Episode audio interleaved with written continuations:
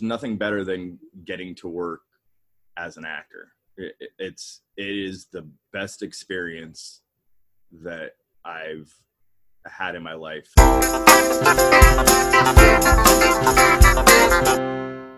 Welcome and thank you for listening to Almost Almost Famous, the podcast where actors, writers, comedians talk about the ups and downs, ebbs and flows of working towards making it in this crazy biz and how they're almost almost famous. I'm your host, Daniel Acker, and today's guest is a dear friend who's been on Two Broke Girls, For All Mankind, American Housewife, and more. Thanks for being on the show, Brian McGrath. Uh, thanks for having me. I'm really, uh, really appreciate it. Do you have a personal definition for success? I think for me, it would be it would be having so much creative work that I don't have time to do other th- things. It's more about my time than it is about like a financial bar or a even a fame bar, you know, because I, I feel like you can get you can get one national commercial that ends up being something that's kind of everybody sees all the time, and then you're you know you're the Sonic guy or you you know you fall into that. So I think my my goal always has to do with my availability otherwise. So if I was so busy that I was going from project to project and having to turn down projects, that's a high level uh, uh, on the bar for me.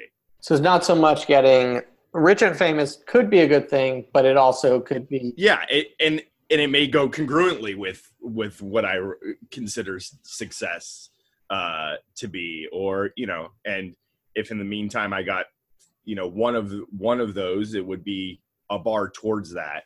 But I think I think really the just the consistency. It's the allocation of time yes. and time spent. Yeah. Yeah, exactly. Yeah. When in your life did you decide or know that acting was a path for you? It was a big kind of fight for a while in in my in my family's household. It was my dad wanted me to go major in math or engineering or something just something that was like yeah you'll be able to get a great job with that you know make some consistent money but I wanted to do theater going into college, and I kind of bounced around and didn't really do that for a while. Didn't commit to it. It was kind of one one foot in, one foot out, and oh yeah, I'm gonna find a different major as well. I'm gonna do, uh, I'm gonna dual major, and then well, I'll I'll I'll pick a minor that has nothing to do with it, and then eventually it was clear that I was not going to do any of those things, and that I was just kind of firmly supplanting myself into the theater world. So that was kind of the first like path towards it, and then uh, and then I you know I started getting paid to to not just do you know independent theater, but I actually got hired by people who had money, and they gave me m- money that sound felt like millions at the time. You know, it was dozens, I think and that was like, oh, okay, I'm going to do this at, in some form as a career. But growing up, it sounds like not in your house. It wasn't like there were actors in your family or. No, yeah, we didn't. My my dad was like an industrial computer salesman and like worked in like high end computer sales. My mom worked for Tucson Parks and Recreation in kind of like an admin role and did stuff with the parks and and and all that stuff, but more on the administration and budgetary side. Um, both both my parents, my mom more uh, enjoyed theater and and film and and that, so it was always prevalent in the sense of consuming it, but it, you know, my I think my dad sang a couple karaoke songs, but he he would not consider himself a performer. He has a little bit of the the gift of gab for sure, uh, and storytelling. Neither one of my parents did theater in high school or or that. Uh, just more in, enjoyed it. So I'm not sure. It might even be when I was very little. I was going to camp at like Tucson Parks and Recreation. They had this summer program that bled off of like kind of their after school program called Kidco.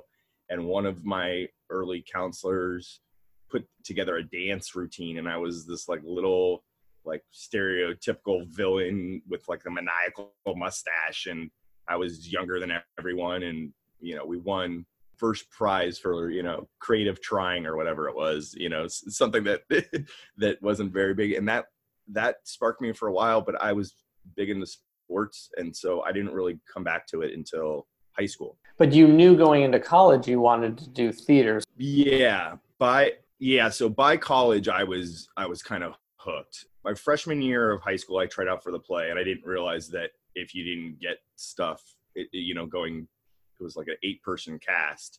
I didn't understand at first that you, it was because I was 14 and there were seniors that needed parts. And, you know, there is a little bit of hierarchy in high school uh, drama.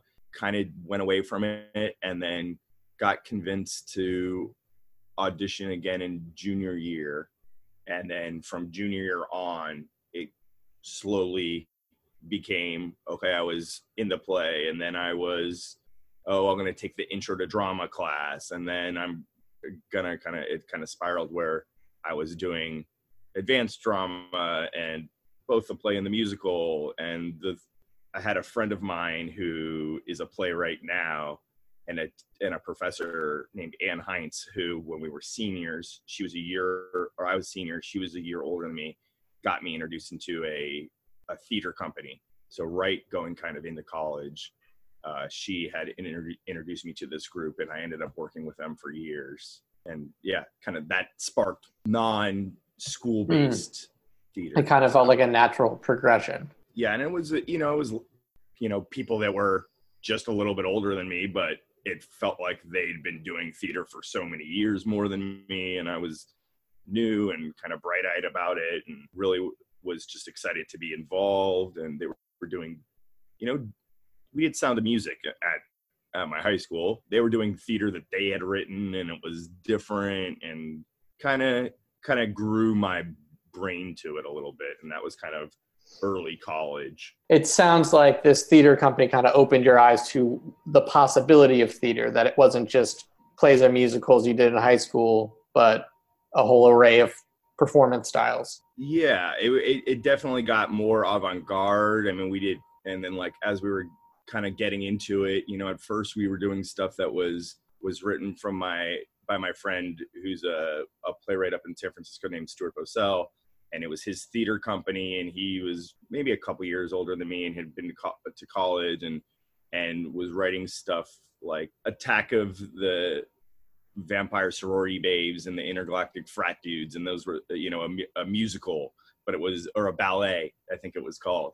And you know it was there was a mixture of performance art to it and uh, brevity to it that was it was silly and fun and then we also with that group did faust you know it was a three hour plus production of faust. And i'm playing a tree with a with a, a you know see-through lace bandana. And we're we're walking in formations to make it look like uh, people are moving through hedges. So we did we did very extremes uh, stuff and very got got very intellectual with with the theater we were doing, and then we got to do stuff that was zany and fun and natural in, in its speech. So it was it was a cool cool time and perfect time as as you're going into college to kind of have this company where you can do this thing while you're also taking classes, majoring in theater, and learning about it. Were there any like college courses that really stand out as being formative? Yeah, so I ended I did the Van Wilder approach to college and I was there for the better part of a decade for both high notes and like what are you doing? Why are you still in college? Uh, type of uh, notes. Uh, I stumbled into uh, stage combat in a class and my mentor became a professor by the name of Brent Gibbs, getting to do the fake fighting and the fight choreography. That's where I thought I was going to go with and go to New York, and I was going to be an actor, but I was going to become a fight director, and that was that was the path that I kind of really submerged myself in until almost the end of college. What was it about fight choreography that you were like, "Oh, I love this"? I loved that you can make you could surprise people you could make you could make something that was almost like a dance it was like a violent dance i happened to have a little bit of skill in it i thought it was I don't know. I don't know exactly what it was, but I loved all of it. I loved getting uh, nerdy about the different weapons they would have used. I once I got into the choreography aspect, I I loved the aspect of how can I make this the story or the vision of this show have these expressions of violence throughout it and what different styles can we use and what different parameters and limitations can we go through and how can we succeed with it. Mm-hmm. so truly the nerding out. It was yeah i was i was in. So it didn't even seem like nerding out to me but we would walk around campus with like our rapiers tucked in our backpack and we always had a bandana because we were going to be you know sweating when we were going to go out in like the quad and practice fights.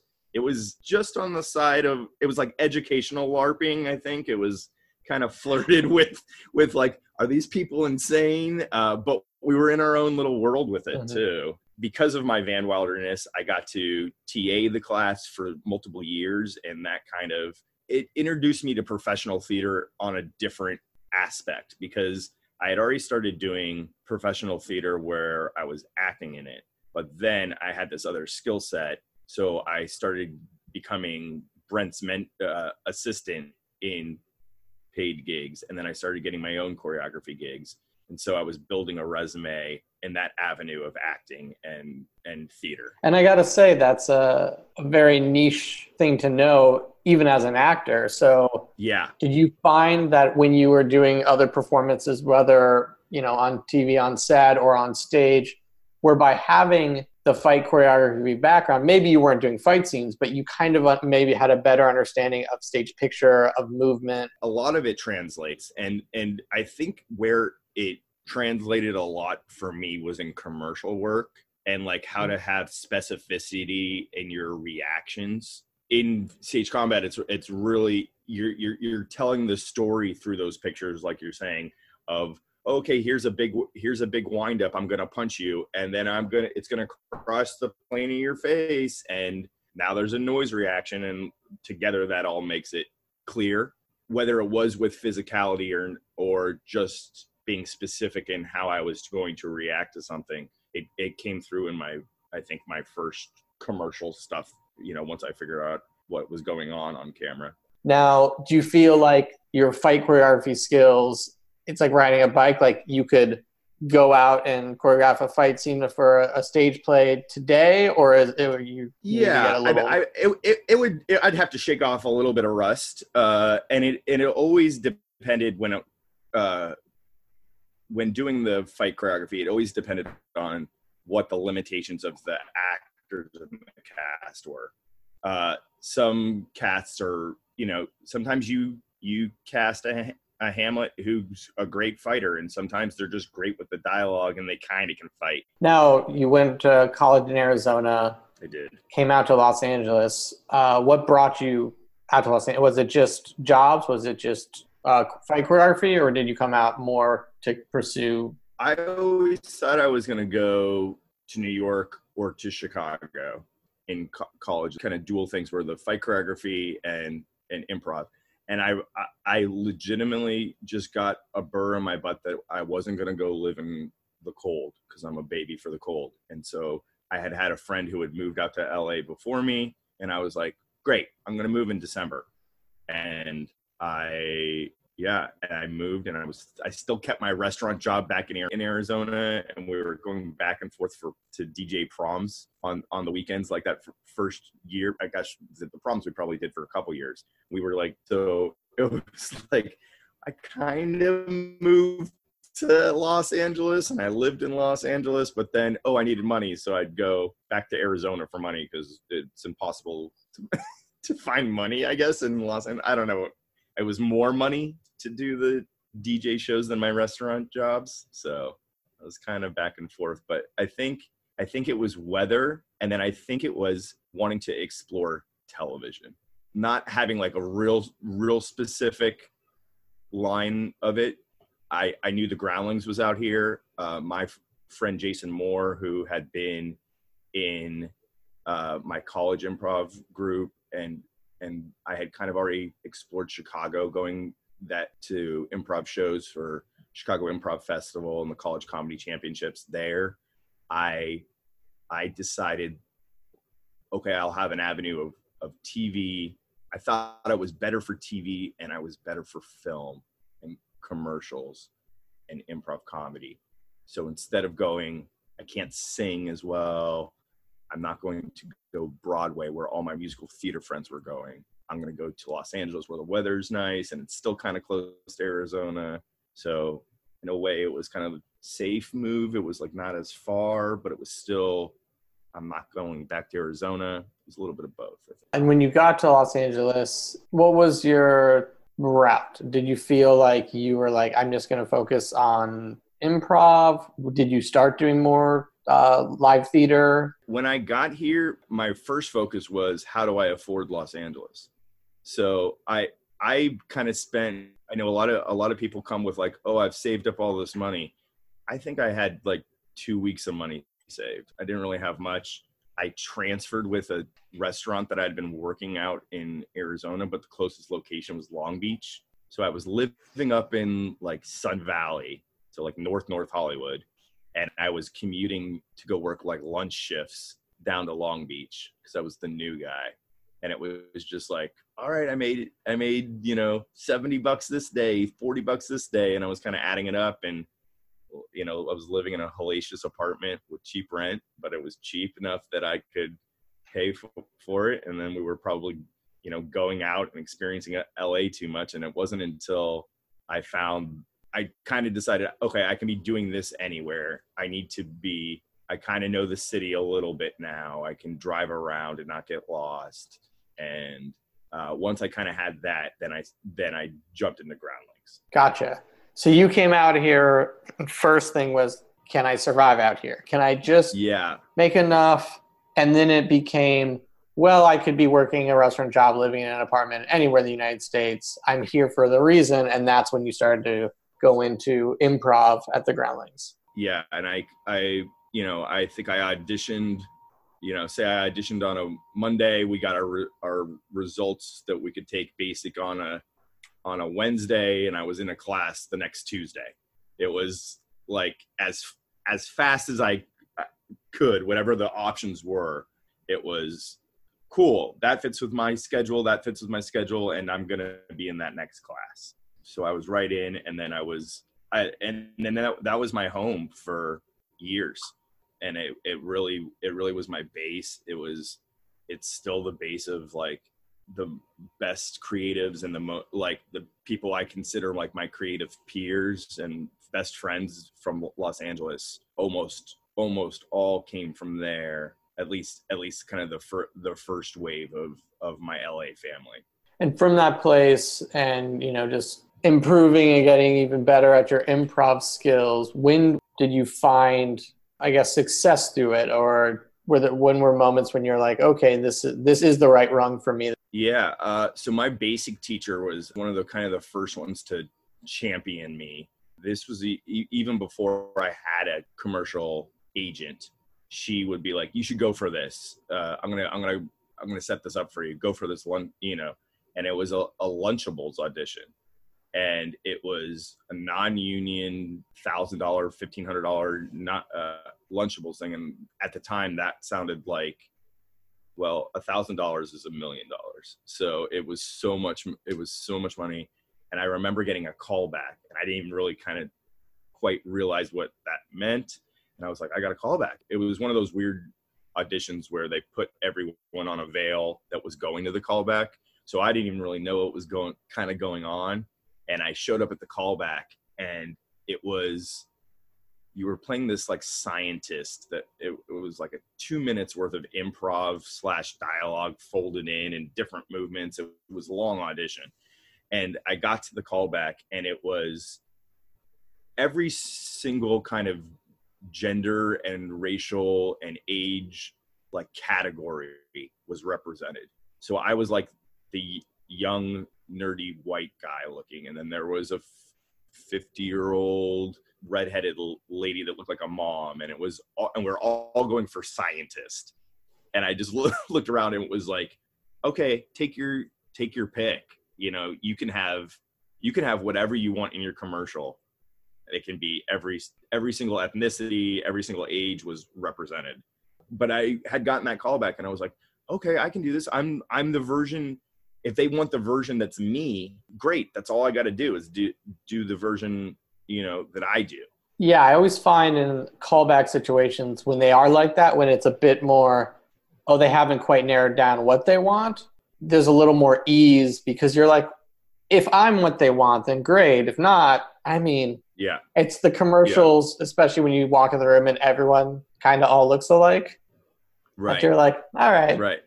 They're fine-tuning it. Yeah and and I wasn't what they wanted. I don't even know if they ever did the commercial, but uh, that was kind of my first confidence, like going out for that audition and then and and getting the call back and getting good feedback. And right away during kind of that time, I got my first commercial agent through doing an improv show. And one of our friends, uh, Selena Greenman at the time of Warren, Selena Warren, was a guest in our improv show, and she brought her commercial agent and that became my first agent. So then i was getting repped to go out and that made you know between the confidence of of all of that it was kind of got the ball rolling of me actually doing stuff. Nice. Now with uh, the process of auditioning as you know especially commercials typically you might go out a few times there might be a little less. How do you personally kind of handle the natural ups and downs of going to auditions, maybe getting callbacks, maybe getting close.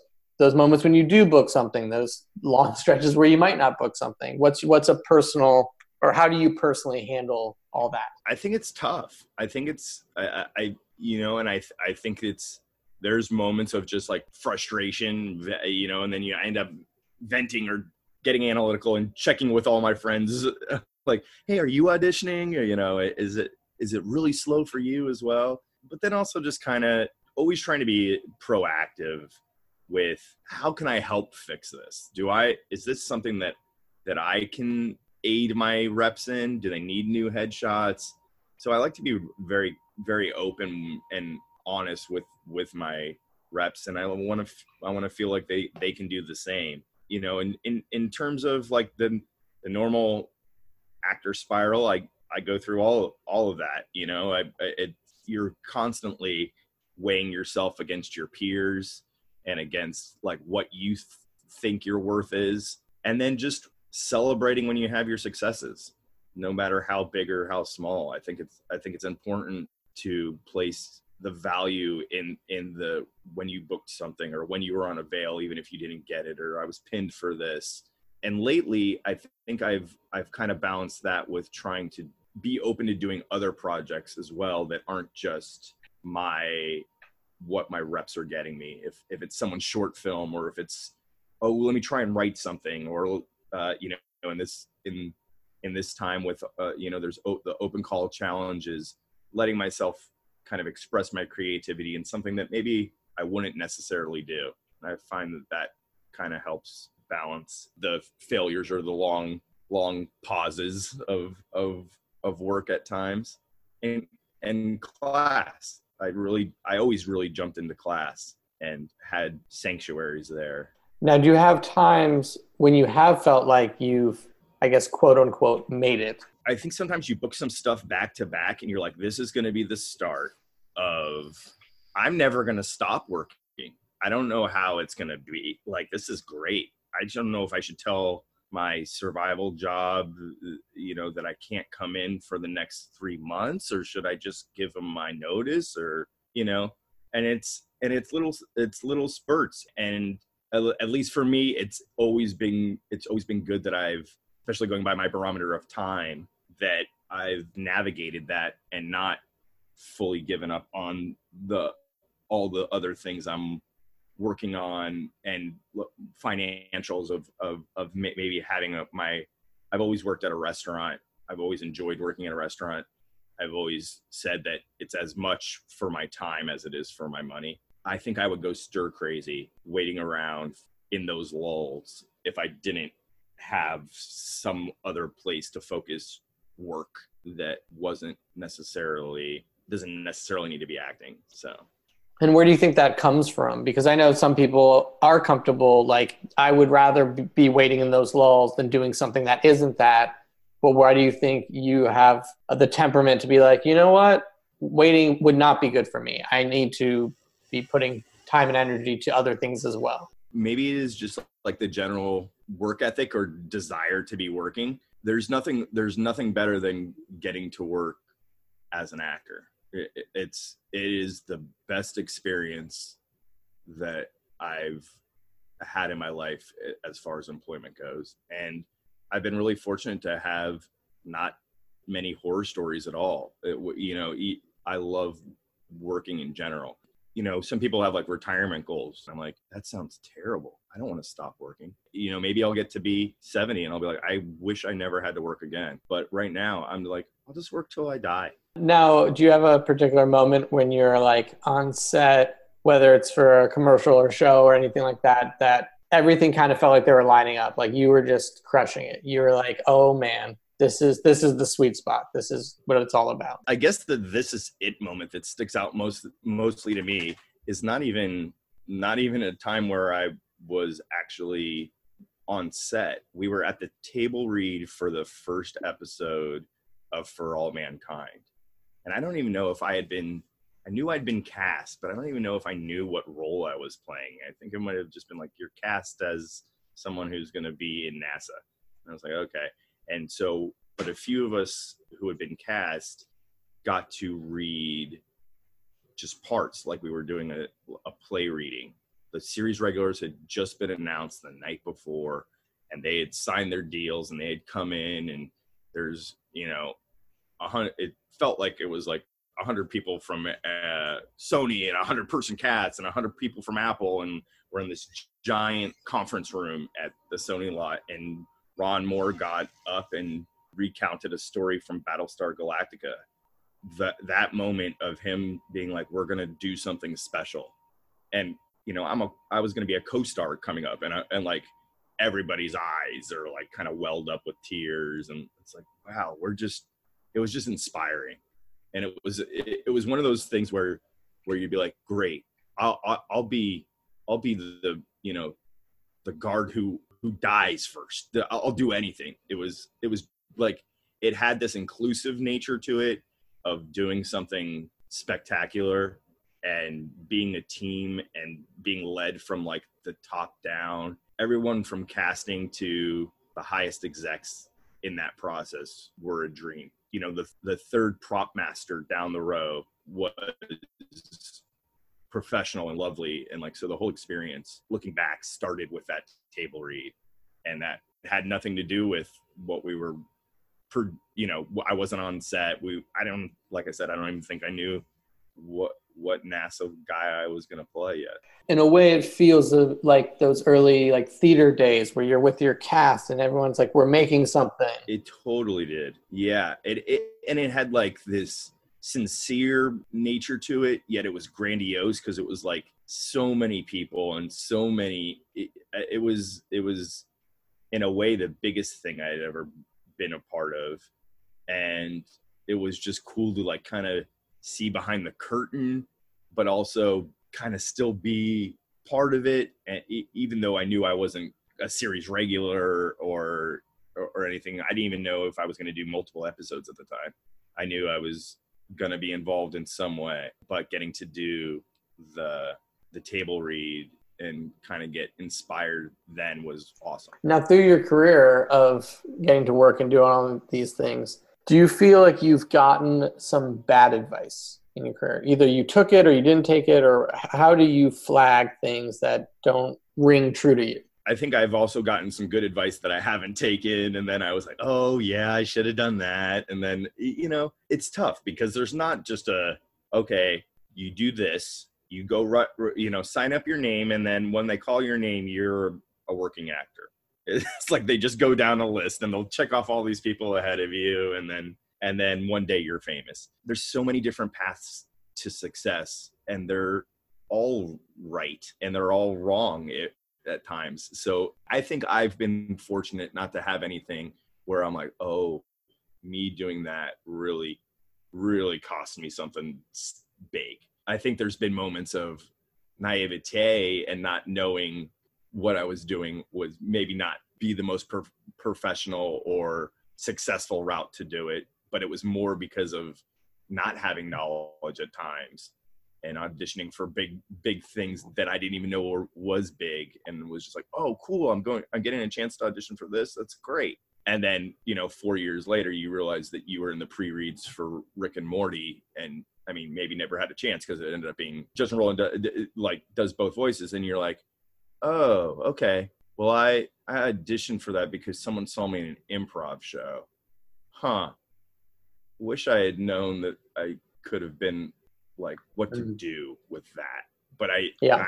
I, I that might have stressed me out more. I Mm. had fun with the audition. Yeah, there's the benefit of sometimes not knowing how this big the scope is, and other times where knowing that would help. Would help both. Yeah. And and, and so I, I- I've been fortunate to not have too much advice that I've adhered to that has been a detriment. When I was in college doing doing the decade, as as I sometimes say, uh, they uh, one of my professors said you should move to Los Angeles. He's like, this isn't the spot for you. You need to move to Los Angeles, and you sh- you can take class out there, maybe one of the academies, but you need you should just go out there as quick as you can.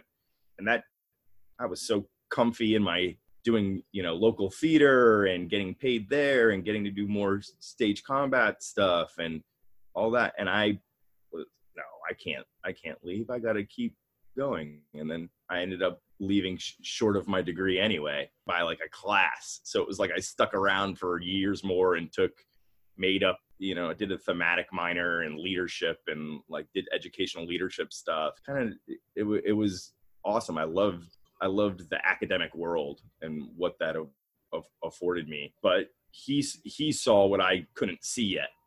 That if I got out here sooner, I would have explored Groundlings sooner, and I would have explored, you know, maybe some other acting studios sooner, and I would have I would have just naturally progressed those years faster. Gotcha. Well, Brian, now's now's a portion of the podcast where we bring out the the special guest. This Oh, is the it. famed insult comic Raz Clifford. He loves to come out and just see who the guest is, give them a little Raz. He likes to drop people down a peg. I've seen Raz a couple times uh, live in theater and him hosting. He's a he's a br- he's brilliant at what he does. He'll appreciate it. He wish it was probably coming from someone else, but he'll still he'll still be happy. So let's get let's get Raz Clifford out here. Hey Raz, come on. Oh, hello, folks. Oh, who do we got? Brian McGrath. Wait a sec. He's not almost almost famous. This guy's famous. He's famous for all the weird goat sex he's had. Google this sicko. Oh, Brian. Brian is the original lovable idiot, minus the lovable part. Brian looks like the halfway point when a mad scientist drinks a potion and they're transforming into some kind of grotesque monster. Really look this guy up. That is a picture perfect, accurate description. Now, I love seeing Brian on television, but I would rather see him in jail. Away from society, he should not be loose. Oh, I'm so sorry, Brian, but that's the Raz you got. All right. I hope this is the last time I ever actually have to see you. Bye. Uh, thanks, Raz. Thanks as always, Raz. He's he's very he's good. He's good. He just He just gets it right accurate. he gets in the jugular and he just he hits you, he hits you. It's it's tough because it's like it hits you and you you have that self like introspection, but you you know he's right. So it's Mhm. tough. It's tough to argue. yeah. When he when he ra- when he razzes me, it, it, you want to be mad, but you go, you got my number. You got my number. You got my number. And it's like, you know, we we all we all have, you know, strengths and weaknesses. He's very good at pointing out the weaknesses and That is his strength. yeah, his strength is doing that. Yeah. in our career of acting, it is one of those paths where you gotta love it and you really want to have to want to do it because there are so many other careers or options out there. If you weren't acting, what do you think you would be doing? I I really do enjoy working creatively. It's it's my it's my favorite thing I've done. And so whether it would be working creatively in an in an, a non acting world, so like becoming a chef or or something like that. I already have that as a hobby and work and have worked in different levels of restaurants. So like restaurant ownership. I don't know if it would would be something like that. I, th- I think I would enjoy casting. I think it's adjacent enough to what I get out of the creative process in acting, and I've always liked helping. So it, it w- whether that whether that's helping someone else form their vision through putting the right people together or bringing like my own acting s- skills and thoughts and visions to it i think it satisfies a similar thing for me Now, Brian, if you were, and you will one day, I have no doubt, be a guest on a late night talk show, do you have a story from your life that you're like, that's that's one I would want to tell? I think in a weird way, running the DJ company through college and my early bit of being out in Los Angeles, I think this story of going back and forth from Los Angeles to Tucson, Arizona, and Phoenix, Arizona, and all over Arizona to DJ high school proms to pay my bills in Los Angeles. I really, I really think it's it's it kind of encompasses the story of uh, of my my travels and acting. Let me set you up like it's a late night show or something. It's like, okay, we're we're here talking with Brian McGrath, talented, accomplished actor. But when you first got to Los Angeles, am I correct that uh, you had a DJ company? I did. Yeah, I was a I was a part owner in in, in a DJ company called Satyr Entertainment. Satyr Entertainment. So you, did you do a lot of Passover stuff, or was that Yeah. just the name? Yeah, uh, S S A T Y R, but uh, Gotcha. uh, an occasional an, an occasional uh, bar mitzvah by a Catholic uh, DJ. But yes, so you weren't doing big clubs out in Los Angeles, though, right? You were. no, we were uh, we kind of fashioned a niche in, back in Arizona, and we were uh, high end high school prom DJs. Hard to come by. Hard to Okay. come by, very yeah. So you'd be in Los Angeles, but you'd go back for what around the May June season for the big proms. Yeah, it's a little it's a little earlier in Arizona. Prom season starts end of end of March, beginning of April, and April is madness and goes into the, the top of May. I'd be out in Los Angeles during the week, and then I would drive Friday to Arizona, and sometimes we would do a Friday prom that night, and then we would tear it down, and then we'd get up Saturday and do a prom on Saturday, and then come back on Sunday for all the schools except for the high school I went to, which is Salpointe Catholic High School, and uh, they had their proms on Sunday and gave the kids off Monday because it was cheaper. Did you ever want to do your old high school, or were you like you were like no, thank you? No, I did multiple times. It was a it was a big show. It was a good moneymaker because it was the only show on Sunday. So you could do if you had a Friday night prom, you could do three proms in a weekend. It was a it was a it was a very long, tiring weekend, but it was uh, it was very profitable. Brian, I want to thank you for coming on, being a guest on Almost Almost Famous. Uh, what are some projects you're working on currently for the listeners to be keep their eyes peeled for? I am in the middle of editing, which I've never done a a short that I wrote with our friend Gary Soldati. Very nice. Thanks again for being on, buddy. It's always good to see you and chat with you. And thanks for everyone who was listening. I'm your host, Daniel Acker, and this has been Almost Almost Famous.